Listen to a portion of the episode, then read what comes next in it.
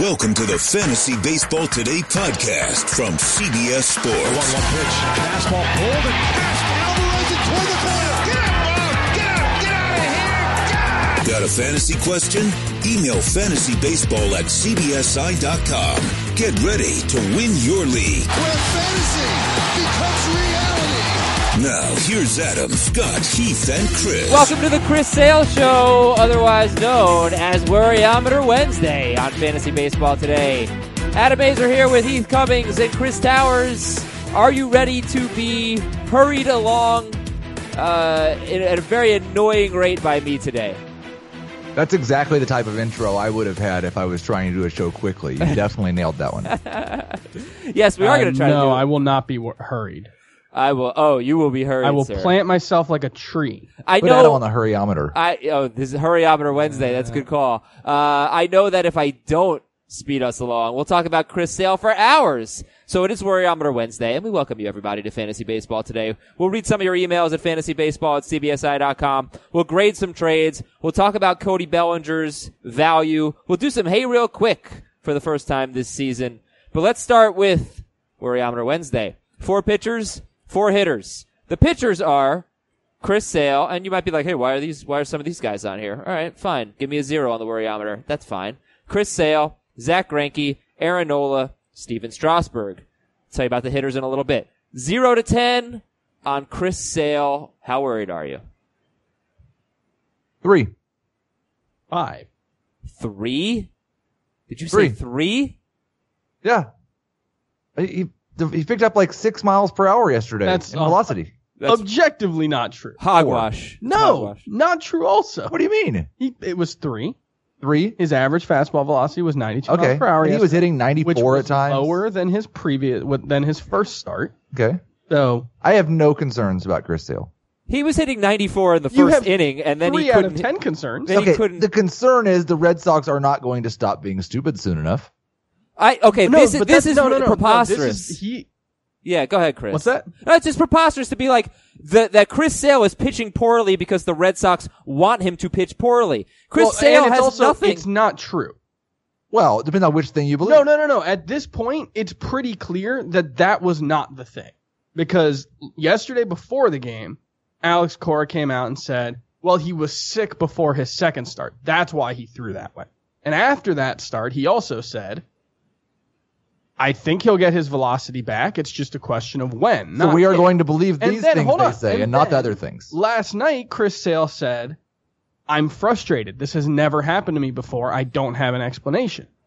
At this point, it's pretty clear that they've been trying to come up with explanations for it, and there is no explanation for it. Sure, there is.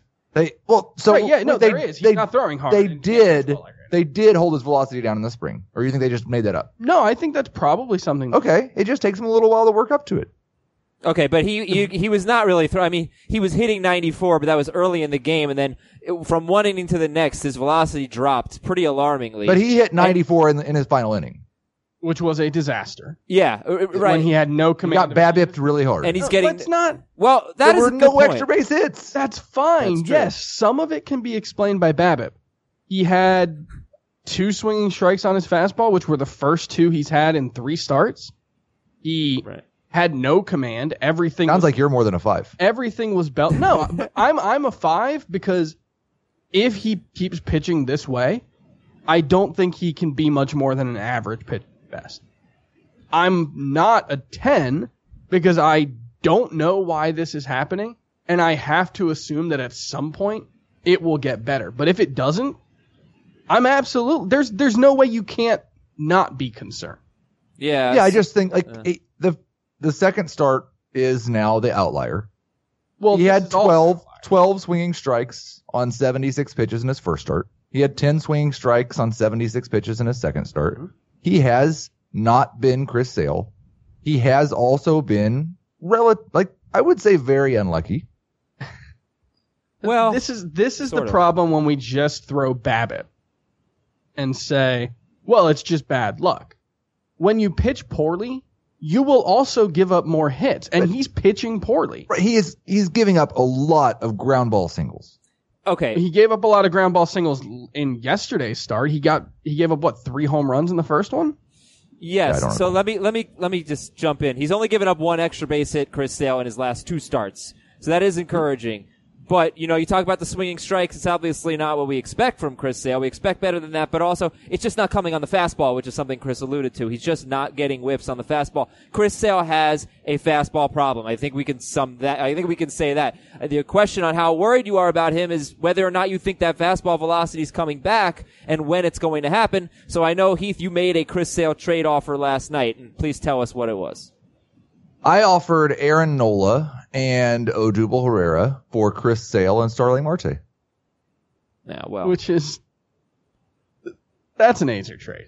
No, no, I, you, I, you I, recognize that I put it on, I put it on Twitter to see what general consensus because was. you didn't think it was a good trade, It was about 55-45 in favor of the Chris Sale side. right? Because everyone's reactionary.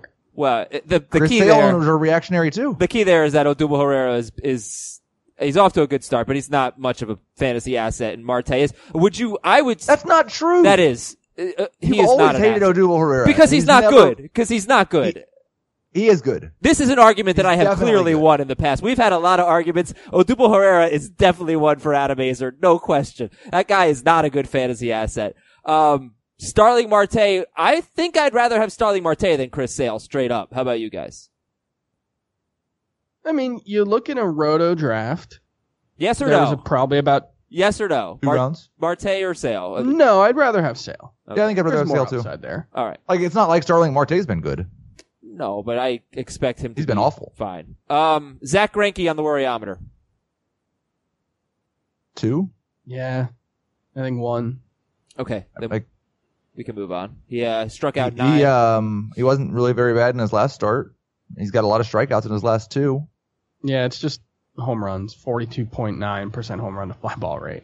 Yeah, speaking of which, Aaron Nola. Aaron Nola right now has a 646 ERA, 8 walks, 13 strikeouts, 5 homers allowed in 15 and a third, and he is giving up a lot of long balls. Worryometer on Aaron Nola. Two. Yeah, two. I he's pitched worse than Zach Greinke for sure. Zach Greinke's probably had a bit of bad luck, but I think the the track record for Nola at this point is too strong to overreact to three start. Stephen Strasburg gave up two home runs yesterday. He has a 540 ERA, 7 walks at 20 strikeouts. His first two home runs of the season, by the way. In uh, 16 and two thirds, 20 strikeouts. That's excellent. Definitely not throwing as hard as he used to throw. I, I, want to say his, he's got the lowest velocity of his career. Um, Stephen Strasburg worryometer. His velocity is down about one and a half miles per hour from last season, which is his previous low. So that's a little concerning, but not terribly. I would say again a two. One. I it, Phillies got to him yesterday. He threw six and two thirds shutout innings in his start before that. He had 17 strikeouts and 12 and two thirds innings before this start. I'm not worried about him. It was a bad start. All right, so we're not really worried about these pitchers. Very low scores for Greinke and Nola and Strasburg.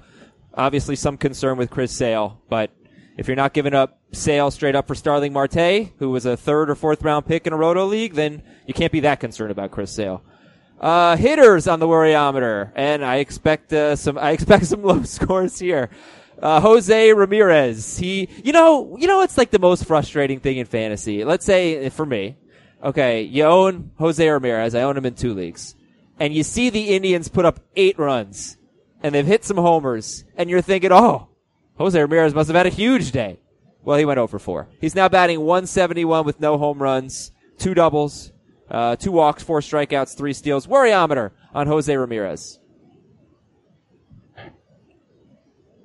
I'm worried that he's not going to hit 40 homers and steal 35 bases again.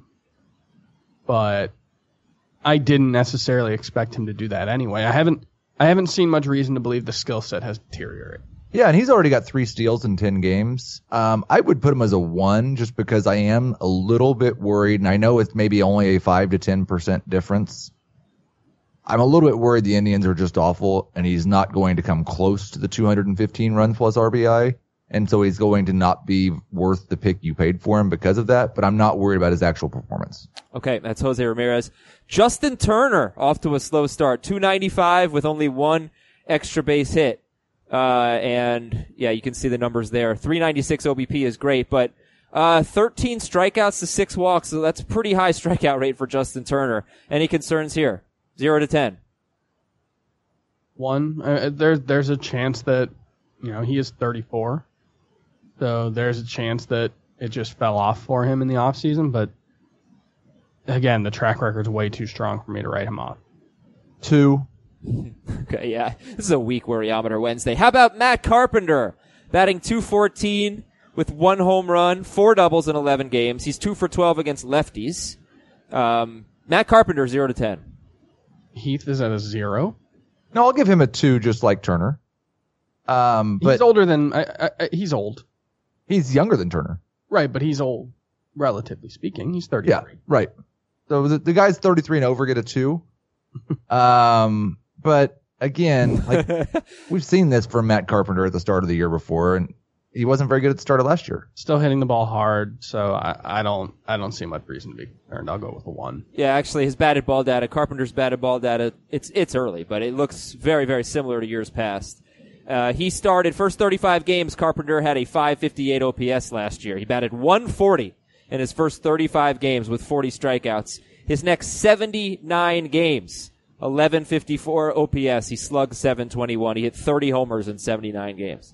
Uh, okay, Andrew Benintendi on the worryometer. He's batting 261. He has not homered. He has two doubles and a triple. He is two for 10 against lefties, but good news, three walks, one strikeout against left-handed pitchers. Um, what do you think about Benintendi? Zero to 10. One.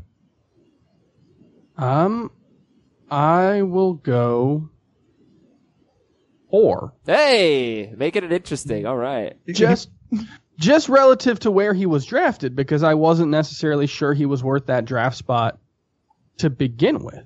Um, that that's, goes with everything that we've been saying at the start of the year. You're going to be higher on the worryometer about guys that you thought that weren't as good as what everybody did else did. sure. Yeah. That's true. Yeah, there, there's always going to be confirmation bias at play. But what does stick out to me is while his average and his on base percentage, uh, looking at the last 81 game, his average and on base percentage have been 290, 350, which is solid, but he's slugging 400 in that span. And from what I can gather, he's kind of stopped pulling the ball. And you're not relying on Andrew Benintendi to be a big time power source, but he stopped hitting for power in the second half of last season. He hasn't been hitting for power so far, and we haven't seen any other gains because of that. Like it's not like he's striking out less in this span or hitting for a better average. Like it does seem that there does appear to have been some kind of shift in the way he's approaching uh, his plate appearances that hasn't led to good production. And I've seen a lot of Red Sox fans talking about. It does, according to Fangraphs, look like his pull percentage this year is six points higher than it was last year and Okay. ten, 10 points higher than it was in 2017. Okay. So it's not worked, but he, he has been pulling the ball at least, and he's been hitting it in the air more. Um, it's just, well, that's not actually true. He's hit more fly balls, less line drives.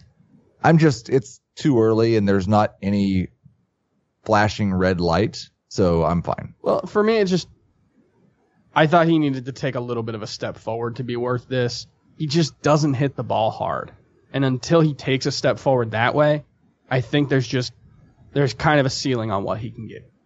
Uh, so this is Andrew Benintendi we're talking about, and just to wrap it up on Benintendi, he's only played one home game. Last year, he was a top 10 outfielder, seventh in points, ninth in roto, and he made his money at home. He batted 314, slugged 498 at home. He batted 263 on the road. So hopefully some home cooking helps him. And, uh, hopes, uh, well, I don't hope so, but hopefully it hopes, helps the Red Sox as well, who are obviously off to a really bad start. And that is your worryometer. And uh, we've got some good things to talk about, like Max Fried and Anthony Swarzak and Austin Meadows. Those are the guys who really stood out to me yesterday. I'll ask Heath and Chris for their standouts as well.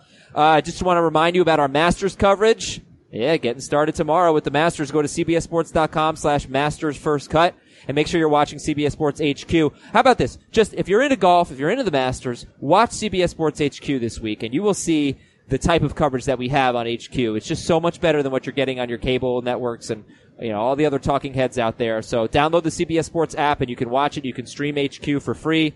Uh, put it on your Roku, put it on your Apple TV or Amazon Fire, whatever. And also listen to our podcast anywhere you listen to podcasts, but Stitcher's great. They do a great job promoting our content. We're one of the most popular shows on Stitcher. Um, Apple Podcasts, of course. Please leave us a review. Be very helpful. Five stars. Nice comment. Be great. Um, and Spotify. You can follow us on Spotify now. You can listen to our shows on Spotify. All right, let's do the Tuesday standouts, guys. I will talk about Max Fried. I, you know, a little confused. You can't complain about the two starts. Total of 12, 12 innings, six hits, uh, one unearned run, nine strikeouts in those 12 innings against the Cubs at home and at Colorado yesterday. So obviously positive developments for Fried. But minor league track record is not great. Um, he seems to be cutting down the walks. That's really good. The strikeouts, that's what stands out. 12, stri- uh, nine strikeouts in 12 innings in these two starts. So I can't leave him on waivers at this point. He's 62% owned. But what are your expectations for Max Fried? Heath, you you like him more. I don't really. I mostly just picked him up because Adam was tweeting about him, and it was a 16 team league. We didn't start him this week. Um, Right. I I thought that the upside for Max Fried revolved around him striking out a lot of batters, and he has not done that so far. The thing that concerns me about him, and I, I do think there's still potential there. The Braves have dozens of arms with potential. The thing that concerns me is they came into this season with the plan slash expectation that Max Fried was going to be their long man in the bullpen. And so I don't know that he has as long of leash when things do go wrong. And if he keeps striking out six per nine innings, things are going to go wrong at some point. Um, I, I don't mind using him for now, but I don't, my expectations are that he's probably going to end up at the bullpen at some point this year. One thing that I do want to watch with him uh, the next time he makes a start is he's introduced a slider this season. He's thrown about 20 of them, and it's been his second best swing and miss pitch.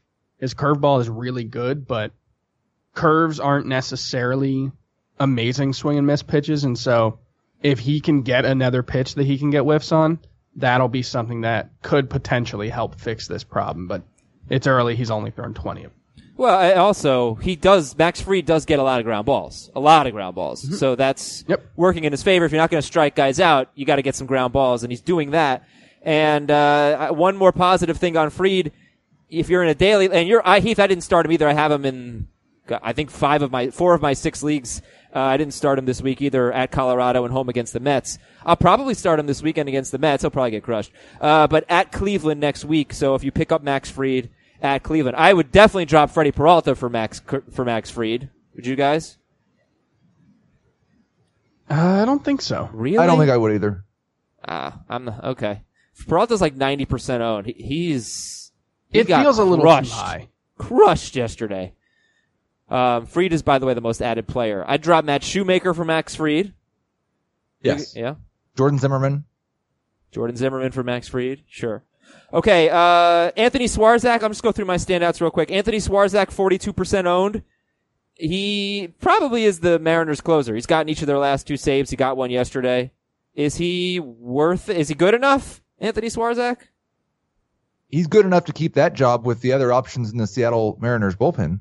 I think it just depends on if he's healthy.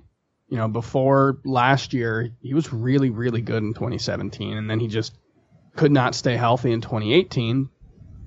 If he's healthy and he's right, I think he could keep that job, yeah. And then I'm going to give you two players who are owned in right around 68% of leagues, and I want you to tell me if you think they're more like un- they should be universally owned. Austin Meadows, who went four for five with a home run and a steal. He's batting 308 with three homers and two steals. He has sat against three of four lefties, though. Austin Meadows and Dansby Swanson homered yesterday in Coors Field. So Meadows and Swanson, big standouts. Swanson, the second most added player in fantasy behind Max Fried. Um, Meadows, I don't know if his ownership percentage is going up much, but people are excited about him. What do you guys think about Meadows and Swanson? I, I wrote about this this morning, and I think it's hilarious because Meadows yesterday had a 235 average, was sitting against lefties in like a 760 OPS, and there was really no reason to be interested in one game. That's what April can do for you. Uh, I'm more interested in Swanson just because in a league where I need a middle infielder, I thought he was worth drafting anyway, and for some reason he wasn't drafted in all those leagues. I don't know that either of these guys are going to crack a starting rotation in a standard points league, but Meadows could be a good fifth outfielder and Swanson could be a very good middle infielder. Yeah, Meadows is really tough to figure out because he's someone that, for the most part, scouts have always pretty much liked a lot more than the actual production. Uh, especially once he got to AAA, things really fell off. He had a 768 OPS uh, in 178 games at AAA. I think he has, in the best case scenario, I think he has the better fantasy profile than Dansby Swanson because Dansby Swanson's not really going to run very much, so you're going to need the bat to carry a lot more. Um, whereas Meadows does have 15 to 20 stolen base potential, maybe a little bit more. And he leads off when he plays Austin Meadows. I, th- I think he leads off pretty regularly against righties. I could be wrong about that. I'm sorry. Um, Swanson hits toward the bottom of the order. I want to find out who Chris and Heath have as standouts from Tuesday's games. Take a quick break on fantasy baseball today. We also have to talk about Luis Severino, uh, Jon Lester, Hyunjin Ryu, Mike Clevinger. Big pitcher news uh, that came out yesterday. We will get to it in just a second, and we'll be right back. Robert Half research indicates 9 out of 10 hiring managers are having difficulty hiring. If you have open roles, chances are you're feeling this too. That's why you need Robert Half. Our specialized recruiting professionals engage with our proprietary AI to connect businesses of all sizes with highly skilled talent in finance and accounting, technology, marketing and creative, legal, and administrative and customer support. At Robert Half, we know talent. Visit RobertHalf.com today. Guys, who stood out to you in Tuesday's games? Uh, let's talk about the Reds. Uh, they they broke out in a big way, helped along by the Marlins' two worst pitchers, Jose Urena and Wei Yin Chen. but Jesse Winker hit a home run uh, and had two hits, so that's very promising. Even if it was against, you know, maybe the worst combination of pitchers that the Marlins could throw out there. And then we also have to talk about Luis Castillo, who's been just outstanding so far this season. Eight strikeouts, one walk, two hits, seven innings yesterday. He has an 0.92 ERA to start the season. He's getting a ton of swinging strikes. The the changeup has looked as good as ever. He's not necessarily doing anything different. Like his pitch mix is pretty much the same. He's throwing his changeup a little more, his sinker a little less. That's good. Um, Right. I would expect there will be a bad start at some point, but There were it's been about as prom- it's been as promising of a start as you could have hoped for for Luis Castillo, especially if you were buying him as a breakout. I, there are two things because he was going to be my standout, and I'll find somebody else while I talk. uh, but the two things that I noticed when looking at his page, first off, his swinging strike rate's like 17% right now. It's absurd. Second, when he was good in 2017, he had a 58% ground ball rate. That fell to 45, 46% last year, which isn't bad, but it's not elite. It's 57% so far this year. With his ability to miss bats, if he can just be over 50%, that's going to really help him break out.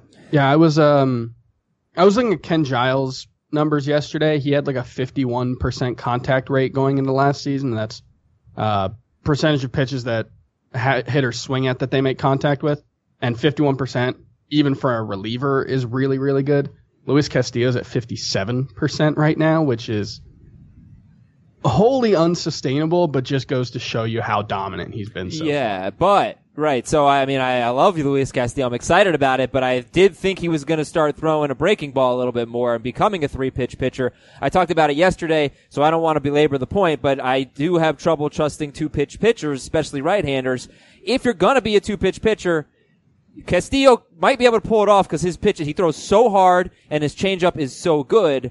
Um, I also want to point out he has faced the Pirates and the Marlins. He also had a very good start against the Brewers, but he has had two of his three matchups been pretty good.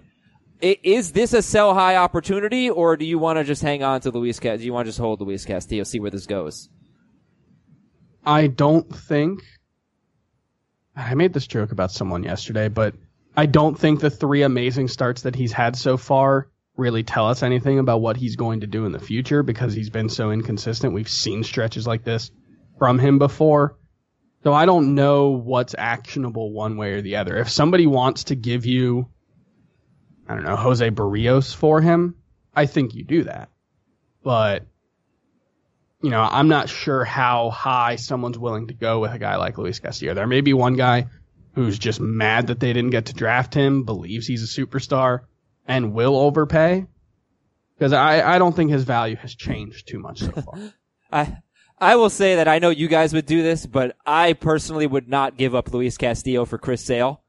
But I bet some people who have Castillo and want Sale could execute that trade, like maybe 20% of the time. The Chris Sale owner would click accept. I just have a, I have That's a, bonkers, Adam. I, well, I have a concern that Chris Sale is going to go on the IL. That's just, I, I do too. and I, you know, I just, that's my concern. I was I was living and dying with every single pitch Chris Sale threw yesterday. A lot of fun. I was I was analy- literally analyzing like each pitch. yeah. Um, but which is which is super informative. Luis Castillo does not have um the upside Oh, that Chris Sale obviously, does. obviously not. Uh, just, I'm afraid of Chris Sale. Sure, but I'm a little bit afraid of Luis Castillo too. He I- wasn't that good last year. I will say Castillo has moved into my top 25 starting pitchers now, mostly because everyone outside of the top 20 has been absolutely a mystery to find out. And I think he goes in the same range still as someone like Shane Bieber, and it's right behind that Jose Berrios, Jameson Taillon range for me. Okay, so let's do uh, rank them. Ra- rank these three pitchers. German Mar- they all pitched yesterday. German Marquez got uh, crushed by the Braves in Coors Field, his first home start.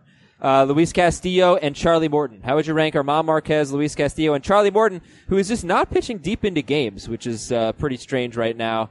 Uh, he hasn't pitched six innings Well, yet, or no more than six. he innings. doesn't. Well, but this is Charlie like doesn't pitch. 93 pitches yesterday. I think that was his season high. So they're really treating him with kid gloves. But Marquez, Castillo, Morton, guys, real quick, rank them, please. So Marquez's PR guy Scott White uh, was on Twitter last night pointing out that he had a one ERA in his final seven starts at Coors Field last season, so he is not concerned.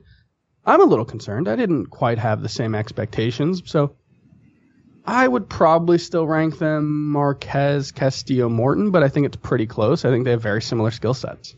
I would go Castillo, Marquez, Morton. All right, Heath, you got a standout from yesterday? Well, I had Luis Castillo. Is it too early to talk about Richard Lovelady? No, please talk about Richard Love. Richard Lovelady is in the major leagues and he made his debut and it's fantastic. He is a reliever for the Royals who have no relievers that are even kind of good. Show some respect to Ian Kennedy. Ian Kennedy's awful. So is Wily Peralta. So is Brad Boxberger. Richard Lovelady is not. He pitched a scoreless clean inning last night, struck out two hitters, and if the Royals are going to have a closer this year, he's the guy I would bet on. I picked him up in a dynasty league, I picked him up in an AL only league, and I picked him up in one mixed categories league. Awesome. They've got All some right. great names in that bullpen. Yes. I just saw Glenn Sparkman Sparkman, would be a better name for like a slap hitting leadoff hitter, but still pretty good. Boxberger, Yeah, it's it's a pretty good name. Lovelady. That's very good. No, I'm Okay. Lovelady, 1% O and Richard Lovelady. All right, that brings us to some news. Pitcher problems. All right, Luis Severino is out until at least July. He has a lat strain in his shoulder. Bad news uh, for Severino. Jon Lester's on the IL with a hamstring injury. Hyunjin Ryu, we knew he's on the IL with a groin injury. And Mike Clevinger is not going to be able to pick up a baseball for six to eight weeks, so he might have a similar timetable to Luis Severino. I'm trying to do the math in my head. Six to eight weeks, picks up a baseball in like mid-May, maybe. I think July is the right answer. Okay, yeah, so July for both those guys. Um, all right, well, I mean, I, I was kind of dismissing Domingo German, but I guess this keeps him in the rotation unless they go out and sign someone. Uh, are there any interesting options to replace Lester, maybe short term, or Clevinger uh, in the Cubs and Indians rotations, respectively? uh, I don't think so. Tyler Chatwood is probably going to replace Lester. He's not interesting even a little bit. The Indians do have a very interesting prospect in Triston McKenzie, but he's shut down right now, I think for the first six weeks of the season, so he may not be ready before Clevinger is. I, I'm not particularly excited about anyone that could replace these guys. yeah, no, and and I do want to point out um, Dr. Brandon Bowers, who writes for Sportsline, uh, he's a doctor of physical therapy, pointed out that the typical return to play timetable for a grade two lat strain for a pitcher is 100 days. So, yeah, like mid July, but boy, I I'm real worried about Luis Severino even when he gets back. Yeah. I think there's a chance he just doesn't give you anything this year. Probably never going to be good again. Should be concerned. Probably. You I mean, that's what? how we that's how the whole fantasy community treated Carlos Martinez when he had a lat strain. So Oh, please. So we already we already told you why you were wrong about that yesterday, Chris. Um, you didn't. we did. They were talking about him being moved to the bullpen, and he spent all of last year hurt as well. But I think with Severino, you know, like everybody saw with Syndergaard, basically the hardest throwing right-handed pitcher couldn't stay healthy. Severino actually throws even harder than Syndergaard and did manage to stay healthy, but I guess it's a red flag. Uh, somebody who throws that hard, maybe that means they're injury prone. Looking at you, Luis Castillo. Please avoid the curse. But uh, it sucks. And Severino's. Uh, let me so let me just get your thoughts on Domingo German, guys. So far, he's given up two earned runs in 11 innings with uh, seven walks and 10 strikeouts against Detroit and at Baltimore. Do you think he's a guy that fantasy owners can can rely on, Domingo German? Rely on? No. Yeah. I think he's somebody that's worth a speculative ad. The stuff is really good. He potentially has four above average swing and miss pitches. Um, he's just he hasn't shown consistency yet. I, I think the best thing to do is rank Domingo German amongst the Stallions. Sure, And Max Fried. Uh, Throw Max Fried in there too. Max Fried's a little behind the stallion. He's behind German. Let's not be silly. What? Really? All of the Stallions? Yeah. Uh, I mean, who knows which stallion we're talking about? Uh, Trevor Richards or Domingo German. Trevor Richards, Um, Pablo Lopez or Domingo German. Pablo Lopez. but Domingo my favorite of the stallion. Caleb Smith or Domingo German. I think the only one I would I might rank higher than him or hi, him higher than is Sandy Alcantara. I have German second amongst the Stallions, only Trevor Richards ahead of him. Caleb Smith right behind him. You hate the Marlins. I, I, well, no, I don't, but, um, I can't imagine caring about them enough to hate them. you hate the Braves. Max Fried behind all the Stallions. All right, cool. Big news. Mike Trout day to day with a groin strain. Don't get hurt, Mike Trout. Again. Uh, Kansas City called up Richard Lovelady. You know that. David Dahl is on the IL. David Dahl expects to be back when the 10 days are up. Mike Foltynewicz could return this weekend. All right, how about Mike Foltynewicz? How would you rank him? Or where would you rank him? Is he behind the uh, Luis Castillo, Charlie Morton group? oh, yeah, way. Yeah, I think he's he's ahead of the German slash the good Marlins pitchers range, but not in the Castillo range. I don't think. Uh, Trea Turner could be out four to six weeks, according to the Athletic. I think that includes the time he's already missed, so maybe three to five more weeks. Marcell Ozuna made a hilariously bad play in left field. It was awesome. Please look it up. I'm Uh, sure Cardinals fans reacted appropriately.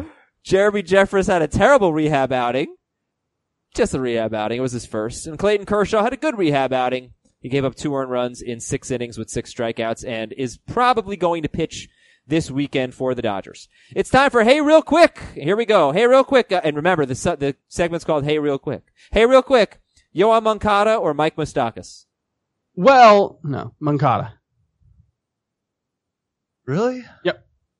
I don't. I don't really have to think too hard about it. I do have Moncada ranked higher rest of season in roto leagues. I am not quite sold that this is real yet. Um, we has he faced more than one lefty yet? Hey, real quick, Heath. Yeah, I think he I. I'll take Moustakas still in points. My thing with Moncada is if he were to have a breakout, this is what it would look like. That doesn't necessarily mean it's going to be sustainable, but he's he's been more aggressive. He's making hard contact, which he always has. And so my thing was always he just had to start swinging because he he's been patient to a fault so far, and he hasn't allowed his natural abilities to to carry him. All right. And then, hey, real quick, Dee Gordon or Mallex Smith? I'll still take Mallex. Yeah, I, di- I didn't consider them too far apart before the season, but probably Malik still. I think that this is one of two situations where the teams you you can't rule out the possibility that they flip flop the one and nine hitters because right now Mallex Smith is leading off and he's ice cold, and Dee Gordon is batting ninth and he looks like Dee Gordon. Okay, he's got I think his six steals so far. Um, and the other one is Washington, where Victor Robles I I think he's just probably a better hitter than Adam Eaton. Might be a little premature to say that, but Robles uh, had another good game yesterday. Eaton finally doubled. But he went one for five. So just just something to keep in mind because Gordon's batting ninth, Smith first. If they flip flop, that's that's probably going to change our answer to this Dee Gordon versus Mallex Smith debate. I, I yeah, and I will just say that like Mallex Smith is only hitting 216. His BABIP's 80 points lower than his career average, so I think he's probably okay. Dee Gordon, by the way, I mean, you talk about the value of steals and the value of lineup placement in different formats. Right now, he is the number 11 second baseman in points leagues and number hmm. two in Roto. All right, to the bullpen. Uh, Edubray Ramos blew a save for the Phillies. Pat Neshek and David Robertson were unavailable. Hector Neris pitched the eighth. Welcome to the Phillies. Jose Alvarado got one out in the eighth inning. He came in with the team leading eight to four and the bases loaded and two outs. He walked in a run and then he got out of the inning. I would say that's how a closer would be used. High leverage Yeah, situation in the eighth. He didn't get a save. I know, but he he Oh. he got the save. He saved the game. He I, saved. I'm it. surprised they didn't leave him in. The, the Rays scored two runs in the top of the ninth to make it 10-5. They brought in Adam Kolarek. Whatever. Alvarado basically used as the closer. Matt Barnes used in a non-save situation, trailing late in the game, gave up a run in two thirds of an inning. Is Ryan Brasier? Who would you rather have, Brasier or Barnes? The joy in your voice saying that Matt Barnes was used in a non-save situation, like you are so invested in Ryan Brasier being the Red Sox closer. I would say right now he's Really? going to lead the team in saves, but they don't actually have a closer. That's what you think? That's how it came off? Because I'm actually, I was, I was Team Brasier in the preseason. You know, spring You're training. glowing. No, right now. I'm You're not. I glowing. mean, 'cause you I- do have a you have a glove. Because I let you get Brasier for two dollars. I put a one dollar bid on him, and I'm still mad about it in the Roto League. So mad. Uh, Jose Leclerc gave up three runs. He had given up no runs in four and a third before that. He's fine. And Blake Parker came in in the eighth, in the seventh inning, got an out in the seventh and out in the eighth at the Mets. So welcome to the uh, welcome to the Twins, 2019. Okay, lot to get to, and we won't get to all of it because I suck at putting shows together. Quick round of emails. Why am I reading emails 36 minutes into the show? Because these are good emails about important players. And we're going to read those emails in just a second. We'll be right back. Final break on Fantasy Baseball today. Hey, it's Kaley Cuoco for Priceline. Ready to go to your happy place for a happy price? Well, why didn't you say so? Just download the Priceline app right now and save up to 60% on hotels. So whether it's Cousin Kevin's Kazoo concert in Kansas City, go Kevin, or Becky's Bachelorette Bash in Bermuda, you never have to miss a trip ever again. So download the Priceline app today. Your savings are waiting. Go to your happy place for a happy price. Go to your happy price, Priceline. Fantasy Baseball at CBSI.com. That's our email address. Fantasy Baseball at CBSI.com. All right, from Tyler. I tried to ignore Travis Shaw's horrendous spring with all the strikeouts, but it seems to have carried over into the season and I'm concerned. How do you guys feel about Travis Shaw? What should I do? this would have been a good guy to put in the worryometer. What I will just say is, and I do this with a lot of guys, but Travis Shaw had a stretch in 2017 where he went 98 plate appearances and hit 167. He had a stretch in 2018 where he went 75 plate appearances and hit 174. It hasn't been long enough for me to change my opinion of Travis Shaw. Uh, he struck out 41 times in his last 100 plate appearances, Counting spring training. counting spring training. I mean, it's They- not like he's Well, the spring training thing, they kind of talked about that. They tried to play him against lefties as much as possible to help him get comfortable against lefties. It didn't work. Sure, but it, it is still true that he Yes. has because it'd be one thing if he struck out a ton in spring training and then just came in and was kind of cold but wasn't striking out very much. He has a 33% strikeout rate so far, and his contact rate is way down as well. Um, I'm not. Uh, I'll five. Maybe, maybe he just forgot how to hit at 28. Yeah, five. Nah, I mean, look, I, I think this is a probably a, a decent buy low opportunity. I'll just say two things. One, he struck out seven times in the last two games. So, you know, it, it looks worse than it did before. Um, I think two days ago his walk rate and his strikeout rate were the same. it, it was seven and walks now he's nine struck out twice as often as he's walked. Right, exactly. Uh, and I guess what you just said about the spring training stuff, which I didn't know, doesn't give me a ton of confidence that he's going to play every day against lefties. The Brewers have only faced two lefties. One of those games, Travis Shaw sat. One of those games, Mike Moustakas sat. All right, moving on to Will's email. Why aren't you buying Kolten Wong? His fly ball rate is up. His hard hit rate is up. The ground ball rate is down. Um, if you're buying Dansby Swanson's breakout, why not Kolten Wong? Uh, Dansby Swanson's hitting the ball pretty hard so far. He has uh, 92.7 per, or 92.7 mile per hour average exit velocity, 12.8% barrel rate. Kolten Wong has an 83.3 mile per hour average exit velocity, and uh, That's bad. that's it's not quite Dee Gordon, but if he did it for a full season, it would be among the worst in baseball. He he has been really weird in that he has a lot of hard contact and a lot of very very very soft contact.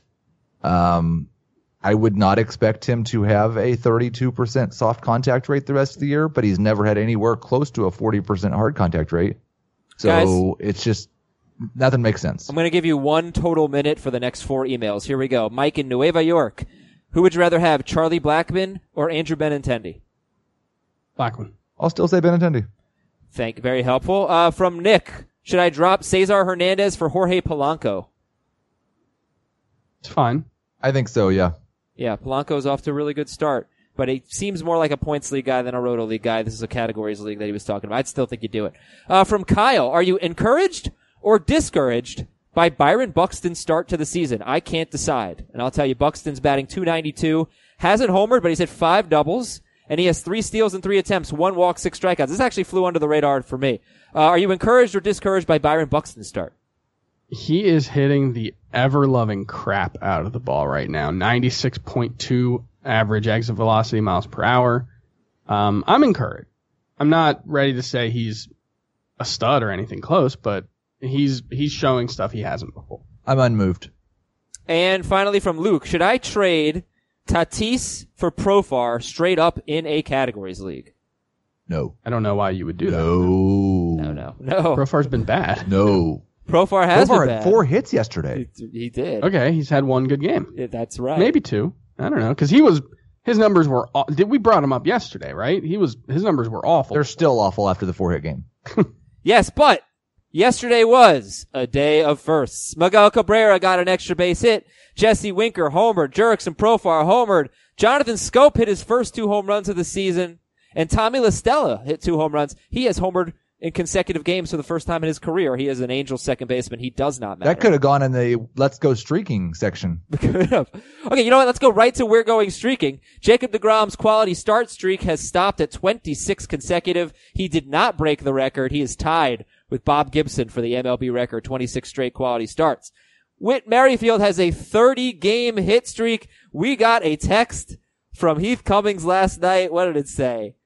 the Whit streak needs to be on the podcast tomorrow. Of course it does, right? Well, it's on the podcast, Heath. Whit Merrifield, uh, currently the number five second baseman of points, number seven in Roto. 30 game hitting streak and is tied with George Brett for the longest in Royals history. good. Yeah, I think 30 is when you start paying attention to hit streaks because there will be numerous 15 and 20 game hit streaks. And yes, this goes back to last year, and yes, that still counts. I mean, you know, he got He's- he got a six month break. He's got an Real nice. 8.9% strikeout rate so far this year. He's very good. He is a very, very good hitter, and I hope he gets to 40. Okay, the uh, the must read article of the day is Scott's 12 hitters to stash article. Uh, good stuff there. I think you're going to enjoy it. One of those is Willians Astudillo, and we were alerted to a website by Nick in Chicago. Um, is La Tortuga in the lineup.com. it's very fun, and it will take you only a second. Go to is La Tortuga in the lineup.com. Uh, I just want I, I want you guys to know real quick that the whole frog dog rhyme thing is actually somewhat of a popular debate on the internet, I believe. So, uh, getting a lot more support than I was at the beginning for this. There's a lot of really popular debates on the internet. There's also a lot of things baseball related that we need to talk about. Yeah, we no, need to move on. Well, You're right. Well, You're right. What is Cody Bellinger's value right now? He is batting 440 with seven home runs, one steal, six walks, six strikeouts. He is six. f- well, I got the wrong stats on lefties because he's definitely not six for six. He might be six for 16, but he's off to a very good start against lefties. Uh, what is Cody Bellinger's value right now? What do you think? In my opinion, he is a top six first baseman, a top 15 outfielder. I have moved him ahead of Joey Votto and Jose Abreu since the start of the season. His strikeout rate is really, really low, right? Yep, really six strikeouts. Yeah, that's a is that like 11 It's like- it's- percent yes. strikeout rate for Cody Bellinger. That's incredible. He is as locked in as we've ever seen him. Uh, his average exit velocity is 95.9 miles per hour. He is it's it's wild. I I think you have to have bumped him up, but you also should have factored in a breakout in your preseason ranking as well. I, Or at I least the don't. possibility yeah, like I'm not gonna trade him. I, I'd have to get a first round pick for him. Uh, I just, I- I think he could be the story of the season. You know, I, I think he could be the man. Obviously, you, you all know how I feel about Cody Bellinger, but uh, would would you be would you be looking to make offers right now if you had Cody Bellinger? Would you try to get a Starling Marte? No, that's not good enough. Would you try to get? Yeah, Heath. Go ahead. Heath. Would you trade Cody Bellinger for Andrew Benintendi? You get Um, Benintendi. I don't think there's any way you could do it. Well, uh, were you asking me a question or? Yeah. Okay. But I'm also giving my Um, opinion because it's a it's a two way street. Um, I, I think in a points league I would. Okay. Yeah. I would In a wouldn't points league I believe I would. I wouldn't trade him for Chris Sale. I would not give up Bellinger for Sale. But who? Yeah, would? I think Who- I would. Who would? You I- would? I would have a really hard time doing that. And for me, it's just I don't. I like I said earlier, I just don't know that you can do anything with Chris Sale. Okay, well that is his value, and I wanted to get some more trades in there. So let's grade the trade. Today's teacher theme song. You know, I got to be honest with you, these are recycled from last year, but I still get a kick out of it. Teach you, teach you, teach you. I'll All right, we're teachers. We're grading trades. Get your red pen out. From Nathan, dear Charlie, Patrick, and Sam. I don't know them. No, no idea. I too traded. vague. I traded Chris Archer for Zack Wheeler and Yu Darvish. B plus. Yeah, I think it's a B. Yeah, Would you rather have Wheeler straight up or Darvish? I would rather have Wheeler right now. Yeah. I'd rank them Archer, Wheeler, Darvish, but the two are worth more than the one. If Charlie, Patrick, and Sam are from the perks of being a wallflower, that is a strange Oh, reference, but it's a great. Yeah, I mean, I've never read the book, but it's, I love the movie. the Uh, movie's really good. yeah. I liked the book too. Yeah, I don't read books. Uh, from Andrew, grade, grade the trade. Corey Seager and Eloy Jimenez. I give up Corey Seager and Eloy Jimenez. I get J.T. Realmuto. I like that. And Victor Robles in a categories league. I think that's an A. Heath. B. From Blaine, grade the trade. I give up Springer and Travis Shaw. I, excuse me, I get Jose Ramirez and Gregory Polanco. A. C. Polanco, what's, C. what's Polanco's ownership? He should be stashed. It's right around 60? s- 60 to 70%. I think he's playing in rehab games, hopefully by this weekend. Right. I mean, you're you're getting the best player in the deal and the worst player in the deal. Um, I don't know. I think it's a C. I don't know if Polanco's the worst player in the deal. I mean, because he's not healthy right now, I think And he's never been as good as we thought he would be. sure, but he wasn't. Was he worse than Travis Shaw on a per game basis last year? I don't think so. Gregor Polanco hit 254 with 20. I bet he was 23 homers, 12 steals. But one thing I noticed about him is that he hit more fly balls and he hit the ball harder, and that is the recipe for a breakout. A recipe for a breakout. But it, I would love him if he weren't coming off the shoulder injury. Sure. You gotta you gotta downgrade him with the uh, with the injury. Okay, um, grade the trade from Ian. 14 team head to head categories league. Give up Gary Sanchez and Max Muncy. Sanchez and Muncy. Get Trea Turner and Yasmani Grandal. I think that's a E. B plus. I think it'd be an awesome trade if Trea Turner was healthy. Wait, you said it's a what? He Chris? D. Oh, it's And I said B plus. D as in So we do Got not agree at all. Uh, Yeah, I think I would do it. 'Cause Turner is so much better than Sanchez. Wait out the month. I'd do it. right, but C plus. there's also a possibility. Like I don't know if 2017 Gary Sanchez you know, is that much worse than Trea Turner minus four to six weeks. And we're getting some signs that Gary Sanchez looks more like 2016 or 2017 than 2018. He's definitely gonna be better than 2018. Uh, I maybe I'm just kind of seduced by the start that Trea Turner got off to and how aggressive he was on the base paths. But um, okay, fine. We're all in the middle. Chris says D. I say C plus. Heath says B. Let's do some news and notes real quick. Alex Bregman tweaked his hamstring. Thinks he'll be fine. Dustin Pedroia returned. Miguel Andujar is going to try to throw today. The Nationals signed Bud Norris to a minor league deal. That doesn't matter. Alex Cobb is on the IL with a lumbar strain. It doesn't matter. Billy Hamilton scored from second base on a sacrifice fly. It was a deep sacrifice fly. And Chris Archer is suspended five games, and Yasiel Puig is suspended two games, and Puig uh, began serving the suspension yesterday, which is a shame because he didn't get to beat up on the Marlins, and Chris Archer is going to appeal his suspension. Uh, I did rank them part one with Marquez, Castillo, and Morton. Let's rank them part two. Marco Gonzalez, Freddie Peralta, and Joey Lucchesi. How would you rank Marco Gonzalez, Freddie Peralta, and Joey Lucchesi? You already did. I think I'd put Lucchesi above Peralta. That is the correct answer. Gonzalez one, Lucchesi two, Peralta three.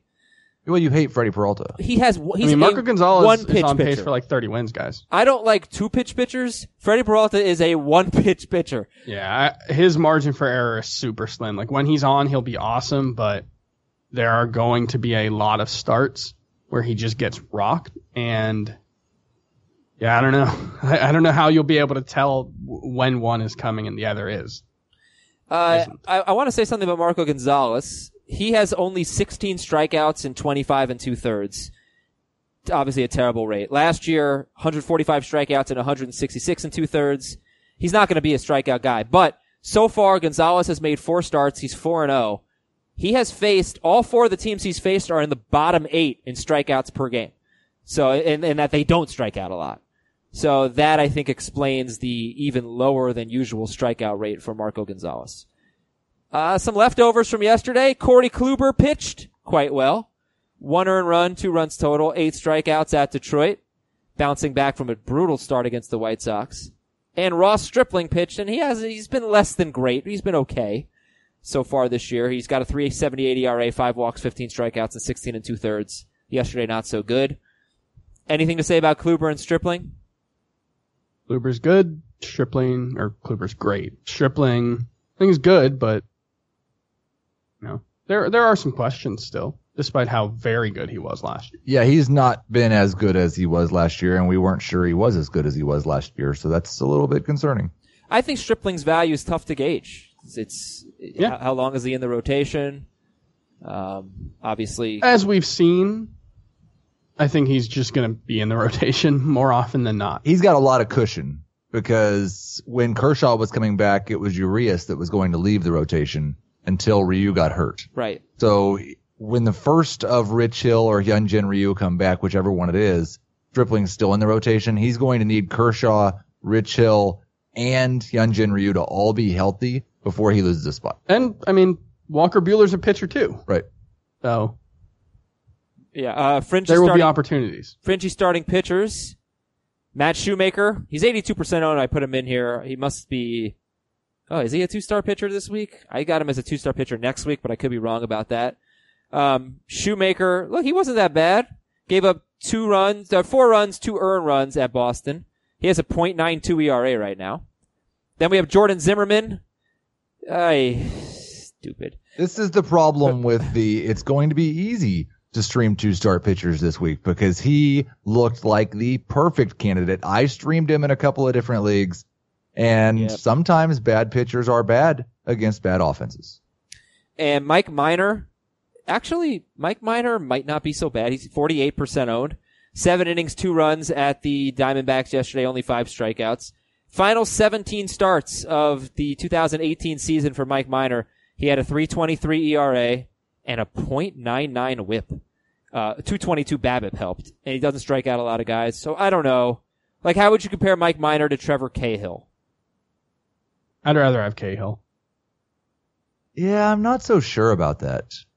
Um, they're they're really close, and there are two guys that I have not updated in my rankings yet, and I probably need to move up a little from where I had. I don't necessarily expect either of them to get anywhere close to 180 innings over the year. Um, I I think I'd rather have Minor. And then the last guy I have in fringy starting pitchers is Dakota Hudson. So when you look at Matt Shoemaker, Jordan Zimmermann, Mike Minor, Dakota Hudson, who stands out to you? Are there any must-own guys here? Shoemaker would still be my favorite. I agree. Yesterday was the perfect encapsulation of the Matt Shoemaker experience. He got seven swinging strikes on 27 splitters and zero swinging strikes on 66 other pitches. He has one good pitch, and when he throws that pitch a lot, good things tend to happen. Uh, he needs to throw it more than he does. Dakota Hudson's line right now is just absolutely awesome. He has a 2.79 ERA and a 7.22 FIP.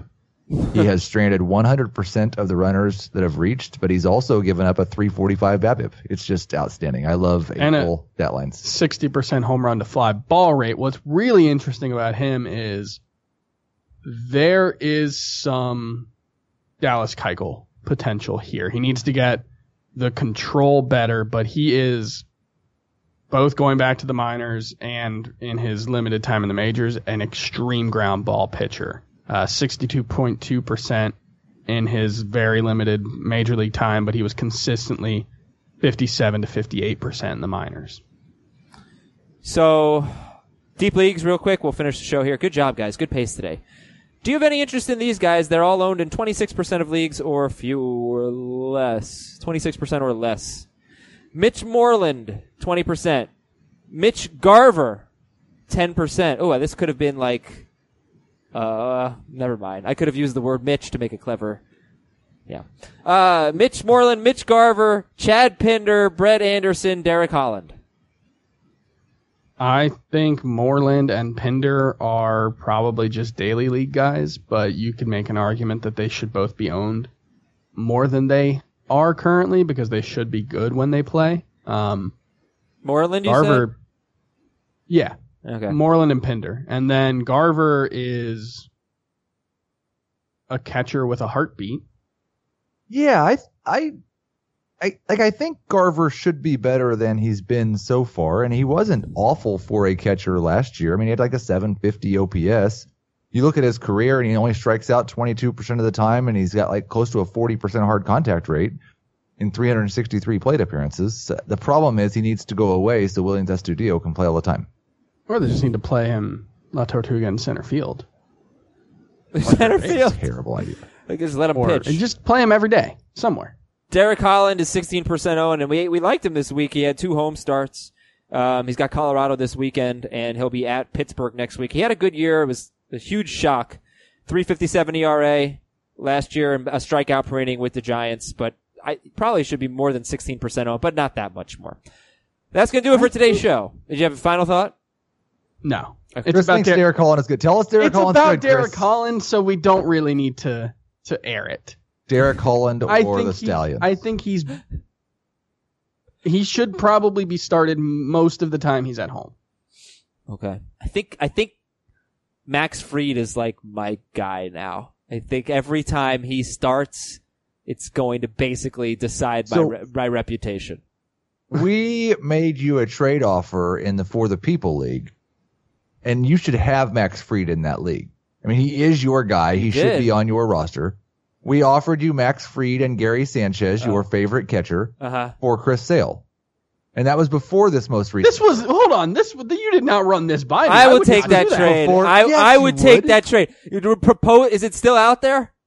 I, I'll propose it right now. No, I will take it. I have to talk to Scott. I have to talk to Scott about it. No, you But want I to would this do trade. that. this is like it's a it's like a submarine. You need both people pulling the lever. You, you agreed to this trade offer. You laughed when I It's said it and said that would be a great trade. And Let's do it.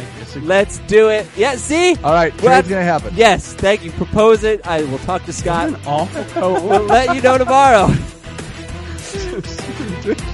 That's it for today's show. We'll talk to you tomorrow on Fantasy Baseball Today.